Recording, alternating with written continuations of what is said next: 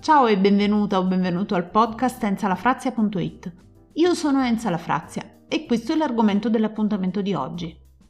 6 fattori da valutare prima di scegliere l'hosting giusto per il tuo sito web.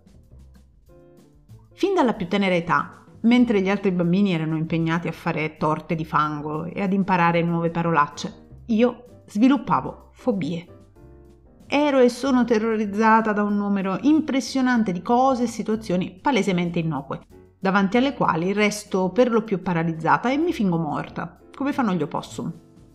Tra le mie paure ataviche, una delle più radicate e più gravi è sicuramente la paura delle altezze. Eppure, una volta sono riuscita a camminare su un cavo sospeso nel vuoto, a non so neanche quanti metri d'altezza, ma soprattutto sono riuscita a non paralizzarmi e fingermi morta. Come è potuto succedere? Semplice. Arrivata a metà del cavo, sotto il caschetto di sicurezza nel mio cervello, è affiorato un ricordo. Quella volta che il server è finito sotto attacco. Diversi anni or sono, mentre ero in vacanza, ci fu un massiccio attacco hacker su molti server. Quelli più scrausi, non dotati di sistemi di sicurezza aggiornati, finirono infettati da un malefico Trojan e caddero sotto i colpi del nemico. Il mio era uno di quelli. Manco a dirlo, dissi addio alla vacanza e cercai una soluzione, con pochissima se non nulla collaborazione da parte del mio hosting di allora, sommersa da telefonate di clienti inviperiti perché il servizio era stato sospeso. Alla fine gettai la spugna e migrai tutto su un nuovo fornitore. Ebbene, sospesa nel vuoto, a metà di un cavo d'acciaio a sudare freddo sotto il caschetto, mi resi conto che quella sensazione era nulla rispetto al terrore che ti prende quando il server è sotto attacco. E lì ho realizzato tre cose. La prima, posso guardare in faccia le mie paure in qualsiasi momento. Basta avere il coraggio di mettere il primo piede sulla corda e lasciare la pedana. La seconda, è importante fissare bene il cavo di sicurezza all'imbragatura. La terza, bisogna sempre scegliere il proprio hosting con molta cura. Come forse avrai intuito, mi preme parlare di quest'ultima. Posso darti qualche dritta per scegliere l'hosting che fa il caso tuo? 1. Considera quali sono le reali necessità del tuo sito. Pensa a quante visite farai, ma non tra un anno, adesso. È inutile pensare ad un piano hosting avanzatissimo con un sacco di bande e tantissimo spazio. Piuttosto cerca un hosting che abbia dei piani scalabili con la possibilità di aumentare le risorse in base all'aumento delle necessità del tuo sito. 2. Cloud hosting, sì o no? Personalmente non lo consiglio quasi mai. Di solito il tuo sito farà più o meno sempre lo stesso numero di utenti, no? In questo caso meglio un hosting tradizionale che permetta anche un miglior controllo dei costi.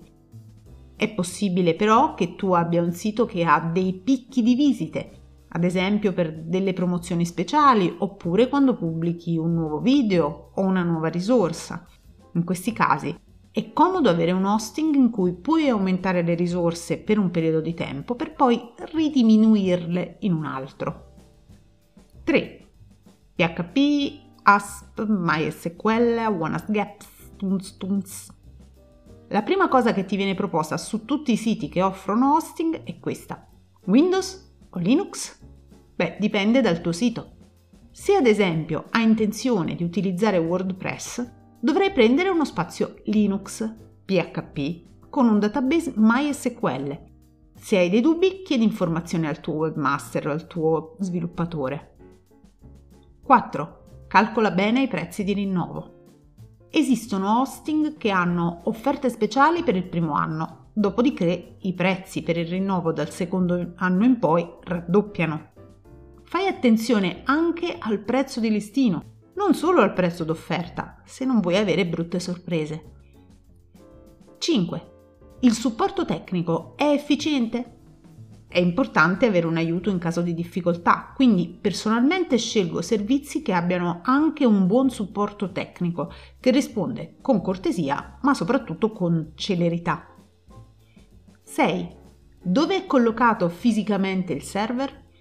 Se il tuo pubblico è prevalentemente italiano, ti conviene scegliere un hosting con server in Italia. Più il server è vicino, meno tempo ci vorrà a servire le pagine. In parole povere, non esiste un server o un fornitore che vada bene per tutti, ma proprio per tutti. Tutto sta a valutare bene quale sia la necessità in termini di traffico e tipologia del sito e spulciare un po' le offerte dei principali hosting. È proprio come camminare su un filo, si tratta di trovare il giusto equilibrio. Ti ricordo che puoi trovarmi su tutti i social e puoi leggere e ascoltare tanti contenuti come questo sul mio blog www.enzalafrazia.it. Al prossimo episodio!